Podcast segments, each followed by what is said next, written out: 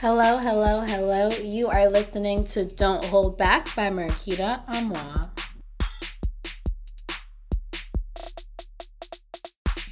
All right, y'all. I'm just going to get straight into the podcast today because y'all already know what's up this week. This week is a week. it is November 6th, and we still don't know who the president is.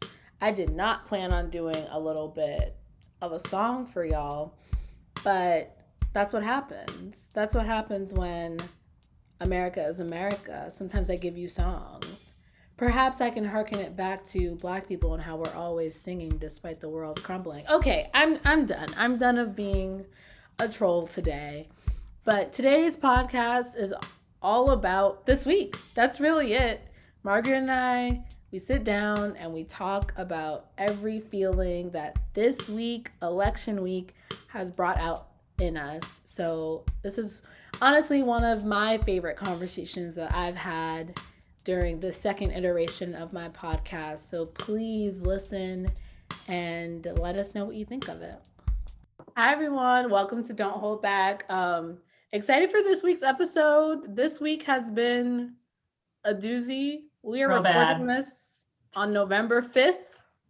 Um, so this is live. This is happening now. I want my guest to introduce herself. Go ahead.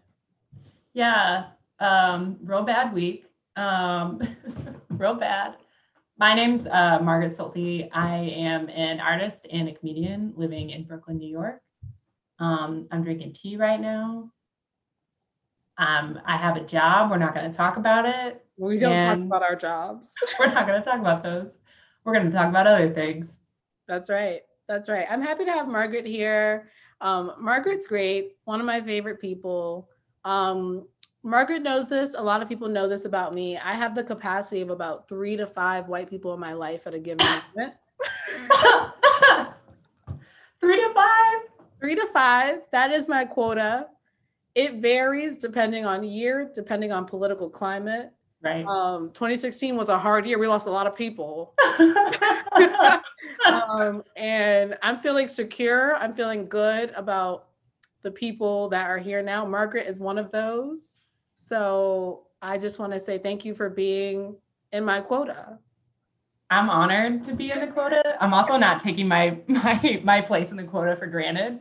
Can I just say can I just say though, like you saying three to five like white friends. Do, do you know that like with Ziwe's show, like the running joke is that everyone who comes on who's white says that they have four to five black friends? Yes, which I think always four so to five. Four to five. And the funny thing about me is that I know I have more than five, but those people who list it really probably have less than four. Yeah, yeah. I mean, I like if we're talking about like real friendships, I think that's probably true, right? Mm-hmm. Like you might just be making like a mental tally in your head to make yourself feel better. Right. Um, so I really wanted us to talk about how we've been coping this week because I think you and I have had very different ways of processing this week. And I would love to hear your way. And then we can talk about all of my ways. Wait, that you're so right. I never thought about because I'm always like, I'm always seeing what you're doing to cope on Twitter, and I'm always like, excellent, correct. But then, like, that's so true because, like, what I am doing is almost the exact opposite of what you are doing. Literally. Wow. Ex- excellent place to start this because okay, so the the question is like how I've been coping with yes this. Okay, um, I mean, pretty vigorous phone and text banking. Like I, I have been, um, I've been um zooming and phone banking with like the uh, the culinary union in Arizona. Shout out, those are some really great organizers. Um, uh, oh, and, and Nevada, also uh, the Carolina Federation in North Carolina. Shout out to them. Those are two two groups that I really think are are we're really doing it and still are going to be doing it. So if we're talking about coping, like I'm going to be calling to cure ballots tomorrow. That's when the government decides that your signature doesn't match your signature from like five years ago. So actually, you can't vote and your rights are taken away. Whoa. Um, yeah, just it's a real tragedy. Um, so like really fervent, that kind of thing. Mhm. And then I, I think this is like a good thing for everyone to do, but like more sitting back and, and taking into account, like in my own life, like outside of national politics, like how because that's just a mess, right? Like wh- who mm-hmm. knows what's going to happen with national politics? It's it's just like doesn't make sense. There's gerrymandering, people are terrible. But like, what am I doing in my own like interpersonal life? Like mm-hmm. reflecting on that. So like, I have been thinking a lot about like the Yellowhammer Foundation, which is like uh, the leading reproductive justice organization in Alabama in the South, and I really like them. So I like I've been thinking about setting up a monthly donation for them, and then just like how to advance anti-racism work in my own life. I think that's important for everyone to reflect on this week, kind of independent of the election. Yeah. I hope everyone listening thinks that I'm pandering. I hope everybody listening is like, fuck this girl. no, they they're gonna know that you're being for real because I mean, either way, right. Even even if you're pandering, you're doing the work. You know? I'm doing the work. I got my white feminism mug. I have. A, I'm having one of those bug, mugs with a lot of boobs on it. You got the mugs with the boobs on it. You're giving it to me. You have a fun hair color. Like- That's true. You are giving me like white woman battling against racism at every moment of her day, which Stop. I which This I haircut. which I appreciate. Oh my god, I'm like literally gonna cry because like this haircut, like dramatic haircut, is so like if you look at like the executive boards of every like actual cool grassroots organization in the South, like the white women on those boards all just have crazy ass hair. And now I have that hair. You're getting there, which I appreciate. Um no, but in all seriousness, I do I have seen that you're phone baking and I think that it's super cool and I just know I don't have the capacity. So for those listening, how Marquita's been dealing with election week is literally the antithesis Yes. of Margaret. First of all, I woke up on November 3rd with a intense runny nose and a headache. And I was like, no way I'm sick. It must be because the air in the house. you know, it was the air in the house. And then I just kept not feeling well. And I was like, I think, I think that I'm sick, which was fun. oh, Um, which is funny. No worries, everyone. I just got my COVID test uh, results pending. They will be negative, but you know, let's speak that into existence. We'll they know the results. negative. We'll know the results of my test before we know who the president is. And My God. That's that. Um, I have been watching Great British Bake Off all week, nonstop. It is my second watch. I've actually watched all eight series in full capacity already, and I've decided to restart it this week. So I've been watching British people help one another bake. Wow. I've watched them cry over cake Colonizing each other. Colonizing each other. I have watched them be so nice. Someone drops their food, someone gives them a food. You know, just the antithesis of America of Teamwork. yeah, you know, not saying that England doesn't have its issues, but what happens in that white tent of the Great British Bake Off is nothing but pure joy. Good vibes. Protect the tent. Protect the tent. Protect the tent. So, but in all seriousness, I have really disengaged because, um, you know, and people have listened to previous episodes. I don't think voting is the end all be all. I do think it is an important thing to do, and I did it. I did my civic duty, um, but I don't have that much faith in the American system, and actually was pleasantly surprised by the way that the numbers are looking as of today on November fifth.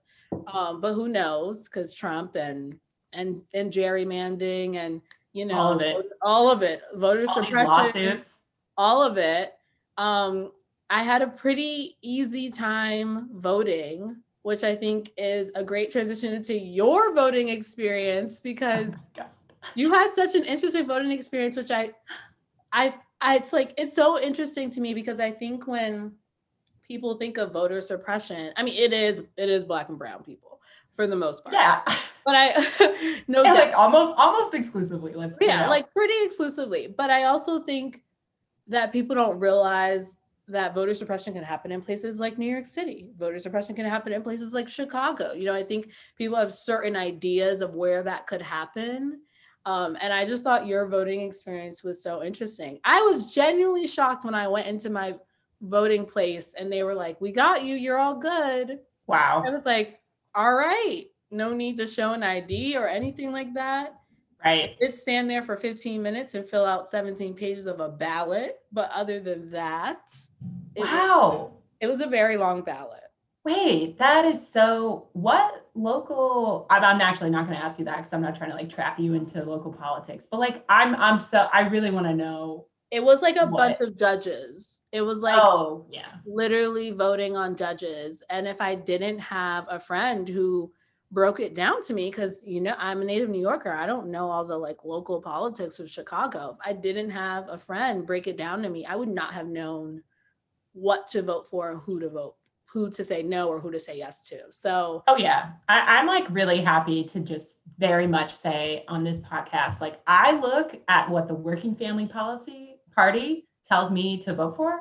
I do about five minutes of critical thinking to decide what my personal thoughts are, and then I vote with that. So like I I am not doing as like a person who loves voting and went so hard for voting this fall, like I, I'm not doing anything more than like five to 10 minutes of my own personal research on my local ballot, which sucks, but like that's just yeah, but that's how that's how it is. But yeah, tell us about your voting experience in Brooklyn, New York. yeah. So Brooklyn, New York. All right. So let's everybody know I live in Park Slope. I got this very like I'm playing indie music with my roommate and I'm working out of college. Like I got a lot of good things going on. You are not the people who are trying to suppress votes. You're not the vote they're trying to No, I'm not a surprise. okay, so so I'm I um for context for everybody, I went through New York City poll worker training, which is an interesting event that I really wish the entire country could go through. Um, one of the women organizing my poll worker training said multiple times that the voting age was 21. Um, it is not. It is 18 nationally. So that's whack as hell. she said it with the confidence of a true poll worker coordinator. She was just like, the voting age is 21 and that's freaking it. And everybody there was like, excuse me. Oh my God. Every time I listen, like someone will give me new information and I'm like, there's no way I can be more shocked. And then someone, Yeah. someone will tell me something. And I'm like, not the poll worker coordinator. 12 years, 12 years of service, this woman. 12 years. Anyway, all right. Um, but I've so I went through poll worker training. Um, it's it's a four hour class. You learn a lot. It's really interesting. Um, quick shout out to all the poll workers. Everybody's doing a great job. Very committed people. Um, I don't get assigned to a poll worker shift, which I think is a little weird, but not that weird because I hear that lots of people um, went through training this year. Like I think there might have been even more trained poll workers in New York City than ever before. So I was like, whatever, that's great. Um, I also want to say that I checked my voter registration probably a thousand times. I even got a new license in September. Like I was on top of it. I was like, my vote's going to count, um, and it's going to count for socialism. So I really wanted that to happen. That's right. Um, so I go to my early voting location, which is Barclays. Again, I'm living in Park Slope, got a blessed life. Um, I'm walking five minutes to Barclays. not ha- hashtag blessed. Hashtag blessed life. So I'm walking to Barclays with my roommate. We did our hair. Everybody looked good. I had my favorite hat on. Long or really short line. Everybody's cool. I go up to the voter registration table.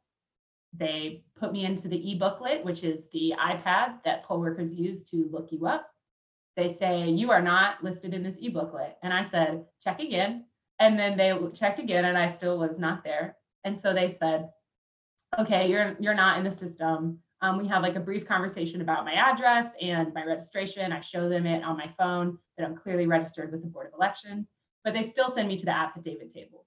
And for anybody who's not familiar, affidavit voting in a lot of states, but in New York City in particular, is very controversial because New York, as a very like liberal leaning city, does not have a lot of scrutiny or kind of critical lens on their election process. And affidavits are a part of the way that we've been voting for a long time um, that has been really suppressed. Um, so affidavit ballots in New York City, they literally tell you at poll worker training that affidavit ballots basically just don't count. Um, they're basically like, yeah, if anybody's voting affidavit, you know, their vote's probably just not going to count at all. So, you know, don't tell them that, but that's how it is. Like over the summer, last summer, um, New York State legislators like put together some new legislation to kind of improve affidavit ballot counting and make it a little more lenient toward the voter. Um, but it sat on Cuomo's desk for about eight months. I think it did get passed, but all that is to say, affidavit ballots are shit in New York City and in New York State. Um, and if you can do anything to not vote by affidavit and get a regular ballot, which I was very entitled to as someone who's done the entire process correctly. Anyway, basically, I go to the affidavit table and I say to them, um, I uh, will not vote by affidavit ballot. Can I see a judge? Which is something I only know you can do because I went to poll worker training. And everyone at the affidavit ballot table um, immediately is obsessed with me. I'm the first person to request to see a judge um, at Barclays this year. Everyone starts calling over their friends um, to talk to me about my case. Like, this is like a poll worker's nirvana, I should let you know. Like, I'm coming up to them very respectfully, saying to them, like, look, as someone who went through poll worker training, I'm following the rules and I want to see a judge, which is basically like intoxicating to a long-standing poll worker.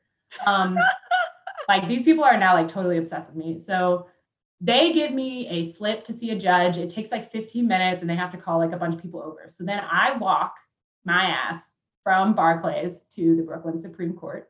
Which um, is which is like I don't know how fast you were walking, but that's like a 20 minute walk. It's a 20 minute walk, but I was really propelled by justice. Um, and I was Instagram videoing the entire event about my suppression.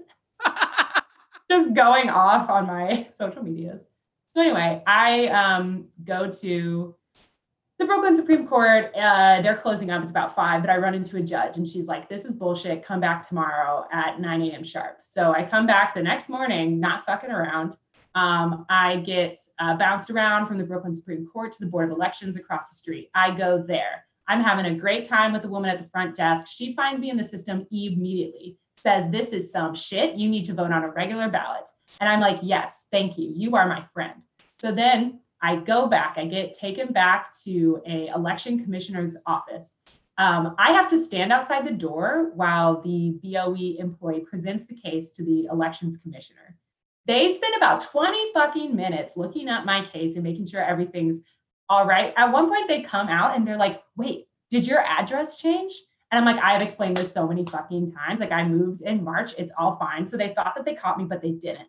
They didn't catch me. So then I hear the election commissioner calling a group of judges. I, and I can hear it's like five judges on FaceTime now, and they're all trying to figure out Zoom. It's literally so scary and dystopian. They're like, Can you hear me? Can you hear me? Is your mic working? Is your mic working? I'm like, Everything's falling apart. Oh but my so, God. That's right. So then, anyway, eventually I get called in and they sit me down in this leather chair in the election commissioner's office.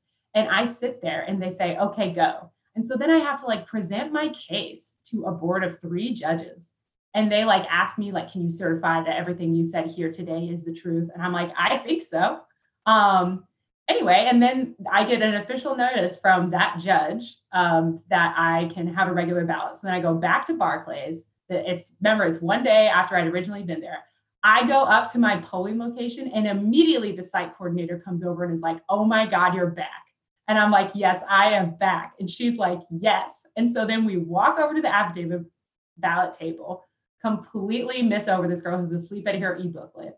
Um, and then I, they print me out a regular ballot and I voted regular in Barclays. Everybody cheered for me at the affidavit table and then I went home. Wow. Wow. well, first off, I think that I I was watching this, you know, I was closely following this once you said yeah. you had been turned I got around. a lot of ups from you. Yeah, I was I was closely watching this. Um, and I just think it's so like the process you had to go through is just I'm thinking about the layers of it. Like someone who didn't know that stuff, right? Like That's right. They just happened to fuck over someone who was who sat in a 4-hour poll working like class. But if it was someone else who took off of work to do it that day or so they would have just either done the affidavit or tried again the next day and been like oh i guess i can't vote right? And and that's really what it is about it's like the lack of information. Like hearing a, the woman say 21 over and over again is like really Isn't jarring that that's yes. staying with me. It should arrest your soul yeah and then also just hearing everything you had to go through like oh my gosh and there's so many people who don't know this type of stuff and don't know that they I I didn't know technically about the affidavits. Like no, and why would you? Yeah, I've never had to fill one out, but I didn't know that they weren't counted. So it's it's just the level. But the thing is, is like in theory, you should be able to, for some reason, not be able to fill out a regular ballot, right? Maybe you didn't register correctly this year, or some other thing is going on. You should be able to fill out an affidavit ballot and feel confident about how your ballot is going to be processed. Right. We just like live in a city where we cannot be confident about that. If mm-hmm. I lived in like Colorado, I would be very confident about how my like non-regular ballot was going to be tallied. Mm-hmm. In New York City, we don't have that. Mm. Wow. Yeah, no, it's actually crazy. And it's also interesting how voter registration is so fickle because, you know, I moved, but I still have a New York license you know, I I have not gone to the Illinois DMV and Don't. done anything yet. I won't. And you know, when I at first I was considering just doing absentee because I was like, oh, it's not like me being in Chicago is that big of a difference from me being in New York. So I still have my New mm-hmm. York ID. Why don't I just do absentee? So when I was thinking about the primary, I went to go check my registration. And I was like, poof, gone from New York. Oh my God, no way. Just, just poof like did not exist in the voter registration of New York. How did they even know? And I checked, I want wow. you to know I looked this up in like February. So I had only been away from New York for a month at that point and gone poof. I was like, what? Okay, so they're they're checking in on that, checking in on Marquita, but like not checking in on rolling over anyone else's like not, ballots to the e-booklet. That's good. That's great. So anyway, I just ended up registering in Illinois because I was like, okay, well, I don't have an address in New York. I mean, I guess I could have used my mom's, but I was just like, whatever at this point. Right. Um, so yeah, and then once again, voter suppression, I did not find out. I actually was unable to vote in the primaries because uh-huh. Illinois did not tell me that I was registered until March 17th. They sent me a letter on March 17th which was the day of the Illinois primary. And I did not get that letter until like 4 or 5 p.m. And I was like, oh, lovely. Oh, lovely. The, the, the votes are about to be tallied. Love, love that I just missed it. Love that. like, so yeah, it's it and it's weird because it's like we're we're people who have access to information. So we're able to access this and see it. But there are a lot of people who don't have that access or don't have that time. And it's like, okay, well, I can't or I can't do this, not knowing the rights that they're missing out on. Um, right. Yeah. And you and I are both in a place where like we uh, can question systems right. and also have like support systems behind us right. that like I, I knew that if I went into the BOE and like literally like if I was wrong, like if I was like completely wrong and made a complete ass out of myself and looked like an idiot, mm-hmm. like I mm-hmm. was like, I'll be all right. Um, right. and also I'll still be like, fuck these people. you know? Right. And like I feel like you probably would have done the same thing. No, yeah. And you know, I was like, okay, you know, because it was the primary, I was like, okay, I'm not gonna like stress about this, but I was also vigorously checking my voter registration up to November because I was like, they're not going to play me and act like I can't vote, which is why I was ready when I went to vote. Like I had two pieces of mail, I had my ID, wow. I was like ready, and they were like, oh no, you're good, like no worries. And I was, and like, it's so, but you're so aware that it so could have gone the other way. Like you're like constantly like sitting around during surveillance on your own right to like uh, like voting in this republic. Right. And it's so interesting because, you know, we joked earlier in the beginning of the episode, like, you know, the, the fact that you're like a white feminist woman or whatever. But it is interesting because you and I talked earlier before we recorded this about like white liberals. And what I find really, what I've been finding really interesting is one, I've looked I looked at the numbers yesterday and today, and it's pretty clear that white women voted m- more for Trump in 2020 than they did in 2016. Yeah. Um, which I'm not shocked, but I'm like, oh, y'all just like keep voting against yourselves all the time. That's cool. Um, it- they're multiplying. yeah like it's insane to me so i i very and i think parts of me also have this like residual like resentment to people for like yes black people need to vote yes latino people need to vote but like this pushing of like black people need to vote and if we vote like things will happen as if we're not the most consistent base Right. of Right. people. Like we have not deviated from No. the from the Democrats since like the fucking 60s. That's like absolutely correct. It's so I you mm, this is such like an interesting thing about building progressive coalitions of voters because like there's like this idea that like it's kind of like like the Bernie Sanders model to like like mine a whole bunch of like new voters who haven't voted before and like are disengaged, right? And like that can work, but like when you're like literally like in the in in the group in the pool of like black voters and like voters of color like you're you're you're reaching down to like a bottom of the barrel that you're finding like three votes right? And you're just like screaming at the whole barrel like fucking vote. Meanwhile there's like an entire well of like white voters who are like shooting people literally. Or like I saw this really funny tweet that was like white people need to start gerrymandering their their parents. And they basically were like, well, the tweet was like, oh, uh, take your mom's ballot and like hide it or, something like that. Like, it was like it was like tell your mom you're driving her to the voting station but then you drive her somewhere else like it was like it was so funny. And like i don't think people need to you know do all that but i do think there's a valid point to this idea which kind of leads me into my next question. Like i am so fascinated by white liberals who you know are liberal but then like that's it. Like I'm right, like me as a white person, I'm right, I'm on the right side, but I'm having brunch with people who are on the wrong side. Like, you know, Right. Oh, I'll have conversations with white people and they'll say things like, oh, but she grew up this way and it's because of her parents and the money and stuff like that.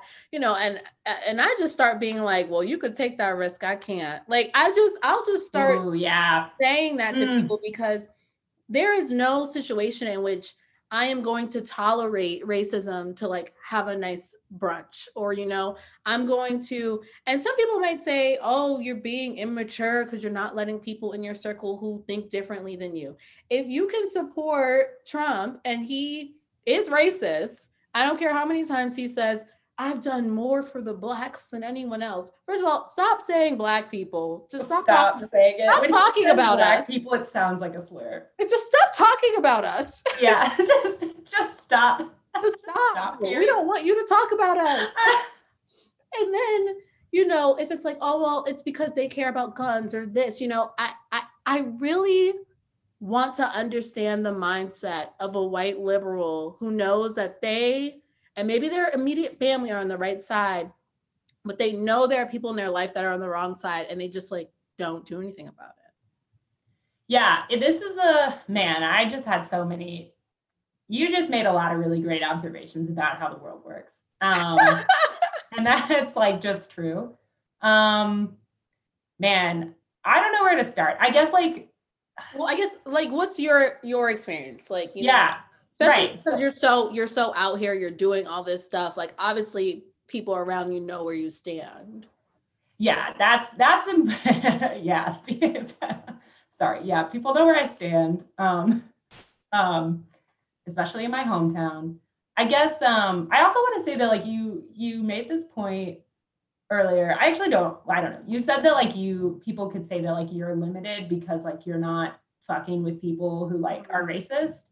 But like you you have like intentionally created a lot of um like you have put yourselves in a lot of you have put yourself in a lot of situations in your life where you're around like people who are very different from you.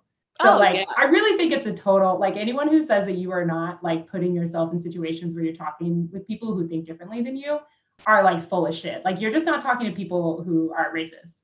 And right. that's very different. Um right. and you know that, but I just I feel like that's just true. Um yeah. Yes, but um okay, yeah. I mean, so yeah, I am um, a white lady from Southern Illinois, pretty close to St. Louis, Missouri, and I grew up in a really small town that has like pretty, like pretty split politics. Um, like it's it's it's blue in the sense that there are like a lot of lawyers who work in St. Louis who live in my town, but then it's also true that my town caters to like a rural community of almost like 50 to 70 miles outside of my town. So it's it's a really big it's a big voting pocket in the county. Um, it's also got the highest COVID rate in Illinois. Shout out. Um, I did um, not know that. Like, oh yeah, they are. My county is dragging you down personally. You market it. so once again, you're being like really pulled down by a bunch of lazy conspiracy theories white people. so sorry about that. Um. Yeah, I mean, I think there's a big difference between not talking to people and finding common ground with people like continuously in your life, which I actually think that is what white people really need to challenge themselves to do. Um, with people who are curious about the world and are open to new perspectives. There are some people, there are people in, in my life or used to be in my life who like I just unfortunately don't have a relationship with anymore because and I really this is like with the word liberal is very weird to me, but I don't also don't want to say because of politics, because like the way that I was raised, like uh just like hmm, something like systemic racism is so divorced from politic and like liberal versus conservative. And I know that it's not in the real world, but like to me, that's something that is totally transcends um, mm-hmm. political party. And I, I think probably most people would agree with that. But like I feel like because of that, I'm much more likely to like actually have a conversation, be able to find common ground with someone who identifies as Republican. Um, because I think that we could have things to talk about that like my I could understand more where they're coming from. And then I feel like I could actually have a conversation with them about like what systemic racism is and like, and then even just like grounding it in our own community. Um, but I also want, and I texted you this earlier because you you texted me that question, and I was like, oh, that's hilarious because I fuck up these conversations all the time. Well, um, well, yeah, like tell, but I think what's important is that you're having them, and I feel like I know a few people in my life that you know before June were not having them at all. And then June happened, you know, and, and this is not to like make people feel bad because we first of all we're in our 20s so this is already a stage of unlearning of growing of trying to do different things. But you know i had conversations with people where they were like i don't you know how can what can i do to help you? And i was like um i'm good. Like i've always known racism's out here and thriving. You know i've never really had an issue. And, and never so, had an issue not knowing that. You know like and i think that's really what's so interesting. You you made this comment about me being in lots of different places with people different than me and that is true. And i definitely feel like in high school i was vilified for high school girls are probably listening to this like nobody cared about you that much. But i do feel like oh I, but they did. Oh but they I, did I do feel like i was a little bit vilified for talking about race and talking about it openly and that's because one, like growing up in New York City, like I saw black people around me all the time. As you know, it's a melting pot. So there's no way in which you don't really talk about race unless you're white, you know. And then also this idea of when I was in high school, girls would be like, Why are you talking about race so much? Like, oh my God, are you racist? You're always talking about race. Um, oh man, that one, are you racist? Right. It's like, well, one of the best yeah, I want to go back and be like, you know, when I was 14 and be like, well, I can't be racist, but I didn't have that yet. So instead, I just was just doing little me and being like, uh, no, I'm not. Are you? Like, are your parents? Because I think they are, TBH. But it's just so interesting to me because my friends are like, oh, what can I do for you? And I get that. But I'm like, talk to your friends yeah talk to your friends and maybe be like a normal friend to you i feel like yeah but this is like but what how you were just describing like your high school self of being like, I didn't have the language for that yet. Like I I still like I so I conversations for me go a couple different ways, like really well. Like I feel like there are people who are curious, who like want to hear what I have to say. I want to hear what they have to say. And like there's like a lot of like love and empathy and common ground based on like our respect for each other. I, I have those and those are great. I also though, Marquita, have a lot of conversations where I get really mad or really, and I, this is not a good thing about me, but like I think I can get very condescending mm. or maybe deliver what I'm trying to say in a way that comes off as condescending to my peers, um, like especially people in my town. And those never work. Me getting mad doesn't work. Um, but I do. And and what that does though is like something that I think is really bad is like then I get burnt out. Um, and then I can't engage in the conversation anymore. And that also helps nobody. Mm. So that's something I really try to come like divorce myself from my own personal feelings about what they're saying and try to think about like what the point of the conversation is, which is like you and I shared something sometime, like maybe we went to high school together or like maybe we're fucking related and like mm-hmm. we share something that I don't it does not serve this conversation for me to just get like so pissed that I can't speak anymore. Um because mm-hmm. I'm also then like not really a very effective conduit for the conversation that I'm trying to have. Right. Um, but those must be hard. Like it's hard not to get upset if someone is just completely not listening or so brainwashed or something like that. You know, I always find it really interesting. You know, you said this thing about trying to find common ground, which I think is like how, you know, they teach us to handle conflict. Like you try to find something that can yeah. like bridge you. Um, also, I want to be clear that I'm I'm saying that I think this is how like white people can talk to each other. Yeah. Um, I'm not saying that I think like black women or any person of color needs to be finding common ground. Oh yeah, no, no. I'm yeah. not finding common ground with anyone. Fuck that. Like like yeah. British no, Bake Off. yeah, British Bake Off. That's what I'm doing. I'm tuning out. Protect the tent. I have to protect the tent. I have to protect my my mind. But I do find right you know, I it's interesting to me because it's hard work what you're describing that you're doing. And I think also like you're human, so it's totally makes sense to be upset or to get bothered in an argument and then take that moment to refresh. Like I think sometimes, I don't know, I'm not in the head of a white person, but I think sometimes white people think that, you know, black people are saying, do this shit every day. I kind of am, but uh, more so, but I'm being realistic, right? Like I don't expect every time you go out that you're preaching to the choir. Not everyone's like that.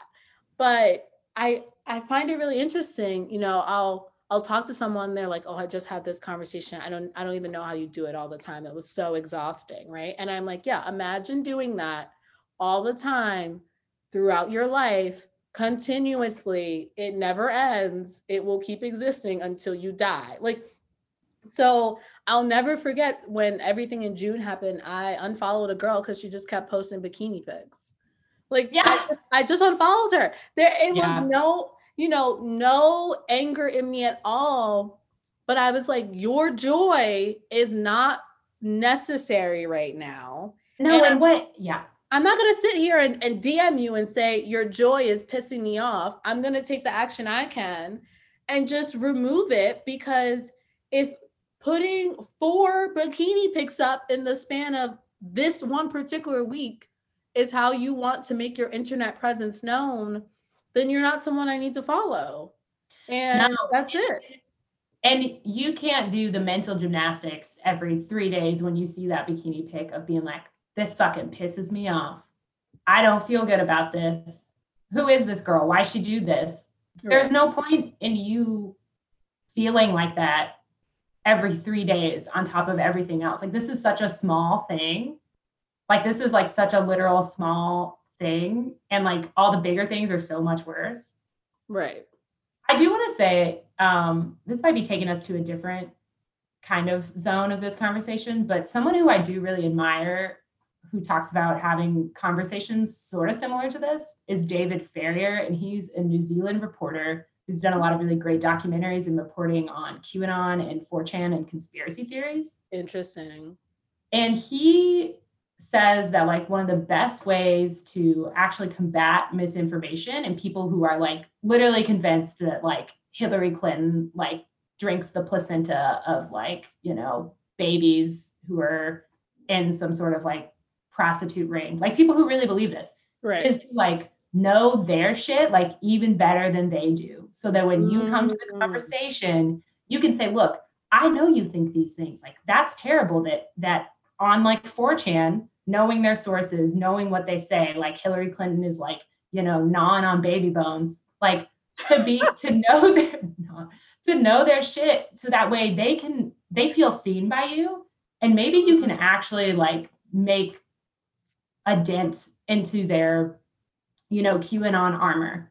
And i also mm-hmm. think a, a kind of a point of resilience that people need to have mostly white people is knowing that like you're not going to like shatter any like glass ceilings or like anyone's huge armor just with one conversation Right. like it's maybe a conversation with you and then maybe it's a conversation with someone else in their life and then maybe like it's them showing up to a class or a reading group like exactly. and then so taking some of the ego out of it which i'll totally admit like that's something like i oh i so marquita i want to have a conversation with somebody that like blows their mind i want to say the exact right thing i want to like i mm-hmm. want to like see some like pro- like product of my labor in front of me but like i'm never going to get it um and i have to figure out like what else sustains me beyond just like having satisfaction within the conversation yeah.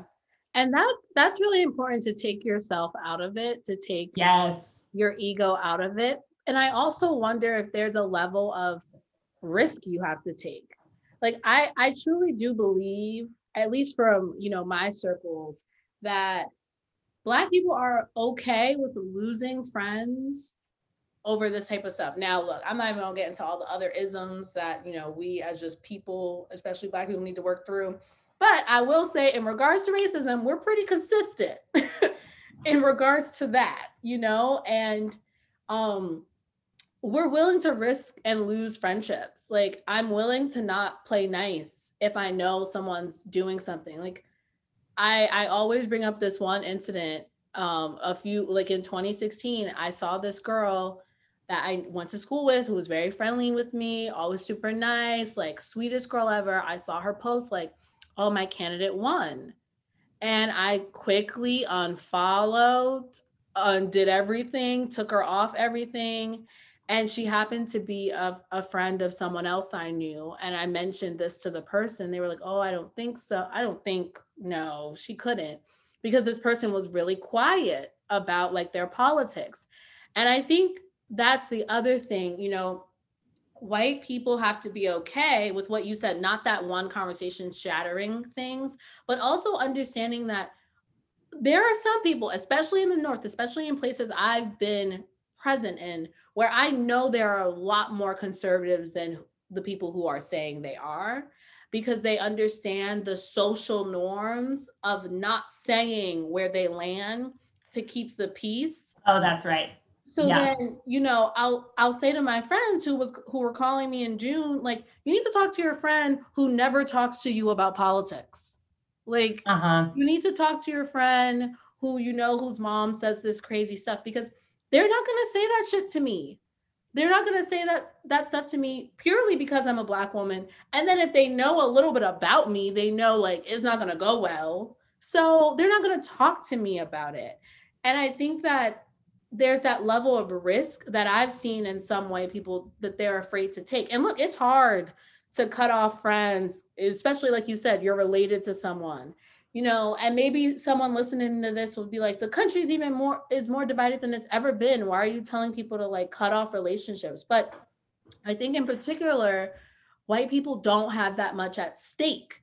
And that's why they keep voting how they keep voting, right? you don't And have to risk it all Mhm. you don't have to risk it all. You all. don't have to you can you can be very neutral and you can kind of get by you you can go your whole life without someone knowing who you voted for or kind of what like your personal politics and beliefs are that is so true and i also like i, I want to be very clear that like i have not climbed the full mountain of my life like i haven't had a conversation with every single person who's lingers in my mind who I'm like, this is a person that I grew up with, like who I haven't talked to in like three or four years, but like is still in my life. I haven't had this conversation with them, but I have had them and I have more and more of them. And I will say something that really helped me.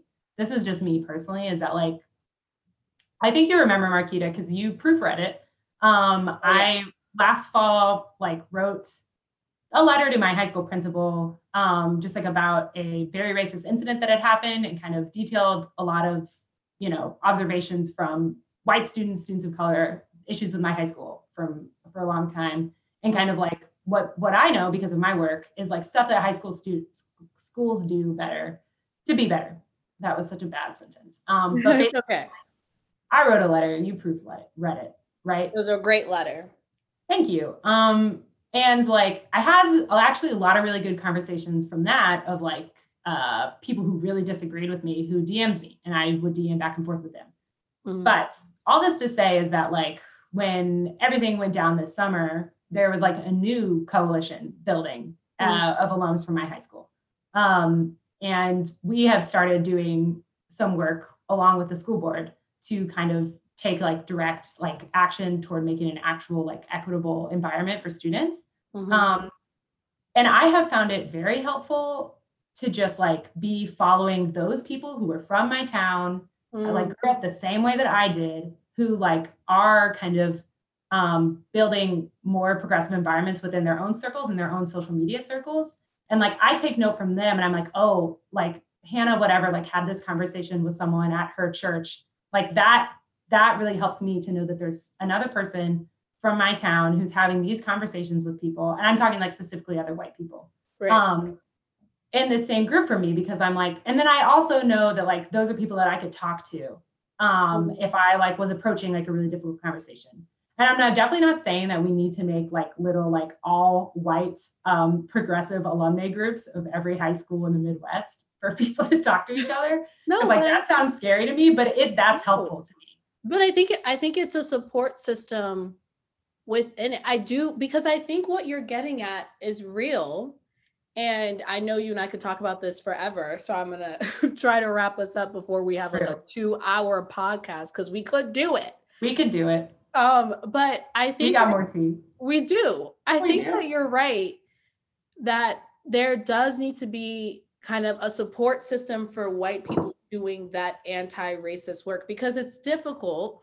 And like you said you're you're having to divorce your ego from it. You're having to divorce your feelings from it. That's a lot of work that is hard to do alone right? And i think that where a lot of white people sometimes fail is that one they don't think that they can make that change in their own communities. Like i'm not asking for white people to come out and be activists tbh don't really need that right now oh that's really it. but doing the work within your own community. I mean, there are things that I'm doing within my own community of Black people, you know, there are lots of things that not all Black people agree with, but it's those small conversations that lead to another conversation that potentially lead to someone picking up a book, right? You can't just have that yeah. conversation once and then I tried and it never happened again. Like it never happens again. And I think that's what I personally really admire about you, which is why you're in my quota of three to five. of three to five. And there are more, I promise. I'm just I don't count my white friends unlike the oh people oh my on, God. on that on that show. Um I think that's why I really admire you because you are doing that hard work, but also noting that it is in fact difficult and that it will take a lifetime. And there are many things that I also have to work on within myself of kind of learning when I can completely give up on the country and then also wanting there to be some change, right? And wanting to hear that people are doing things. So this week has been a, a week. Yeah, it has been. I also want to note that I find almost no community in um, East Coast white liberals. They don't understand me and my experiences. So it's but East I don't know. No, but listen, East Coast white liberals are just so interesting because those are literally the people I've been around. And yeah, the ways that they navigate are just so interesting to me because it's I, a lot of pride. It's, it's a, lot, of, pride. of pride. I also think that certain like you know geographical thing is real i think that east coast people we do kind of have this like air of we're the most sophisticated we get the world we understand it. But a lot like i always say this the most racism that i personally have ever experienced in my life was in fucking connecticut. That's right. Fucking so, connecticut. everyone listeners should know that marquita and i are both using our hands so much right now. So I just think there's so much. It's a big, it's a big hill. Systemic racism, voting, your hometowns, your families. It's hard work, but I don't know. The country, look at the numbers, people. Look, look at, at, the, numbers. numbers and look at where people are leaning. And there's a lot of work that needs to be done. And I feel very confident saying majority of it needs to happen with white people yeah with white women because i i don't i don't know. You can tell me how you feel about this but like i don't really know what to do about like white male conservative voters. I'm trying really hard but i don't i don't 100% know how to deal with them. Yeah i so I, I don't even have white i don't I, I don't have white men in my life. Like i cannot point to like a close white male friend in my life. Yeah. It is white women. And I, I also think not that there aren't white men that are liberal, but I think in terms of white conservative men, parts of me almost say, I get that. oh my God. Like, like I, I get hold on to who you are. I get why you want to hold on to whiteness and maleness so hard. I get yeah. it. I think it doesn't mean it's not wrong, but I understand it. Well, yeah, white men aren't like snakes. Like the thing is, is that like the I mean, just like with if you're just looking at the different waves of feminism and how we have progressed in like the women's rights movements, like I mean, white women are basically the most insidious voter bloc at this time. Very strong. Like it's it's really time for us to really start considering like white women to be like full leaders, not just accomplices in a white supremacy movement, which I know is something we've known for a long time. It sounds very ignorant for me to say, but I'm like publicly, like even just for Karen to happen this summer, I feel like is a really big deal, right? Mm. There's a label that's a that's a that's a type of person that like is assigned to a certain type of behavior, like amongst white women who like maybe sometimes even call themselves liberals, but like harness the energy of white supremacy and misogyny uh, mm. to their mm. advantage. And it's very insidious. And I think maybe it was something you're saying is that it's, it's very clear what a white man is, right? Who's conservative, right? We mm. get it, got it good. But like there's so much variation within this like voter bloc of, of white women. Yeah. Period. Period. Yeah. I hope everyone listening to this episode has learned so much because I feel like we've said so many things. Um, but I wanted to know do you have any final words about just this week? It's not even done yet. uh, when is this podcast going to go up? Tomorrow look, if you want to cure ballots for me in key battleground states, DM me, Marquita's listeners. Like I will put you, I'll be phone banking with a union. It'll be very fun. Music is playing on the Zooms. It's multi-generational. It's a great, you know, just yeah. And um, you know, I don't know, read something, I guess. Yeah. I don't have anything to say. Listen to other people. I love it. Uh, thank you for being on the podcast during this um this tumultuous week. Been great. I'm feeling so good. Slept. So I'm feeling great. There's no one else I would have wanted to do this with. oh my god, Marquita, that's true. I mean, I'm not like I, I'm so honored to be. I've been on. I've been wanting to be on Don't Hold Back for so long. I'm so honored that it's this. Haven't yeah. slept in like four days. Feeling so good. Like let's just. This is for, for the listeners. I'm doing the universal SOS sign, which is like a a shaking peace yeah. sign? Margaret and I, when we are in need of help, we'll just shake our hands in a peace sign. So that's what we're doing, all of you. Peace out. Be help safe. Us. Help peace us. Out. Thanks, Margaret. Thanks, Marquita.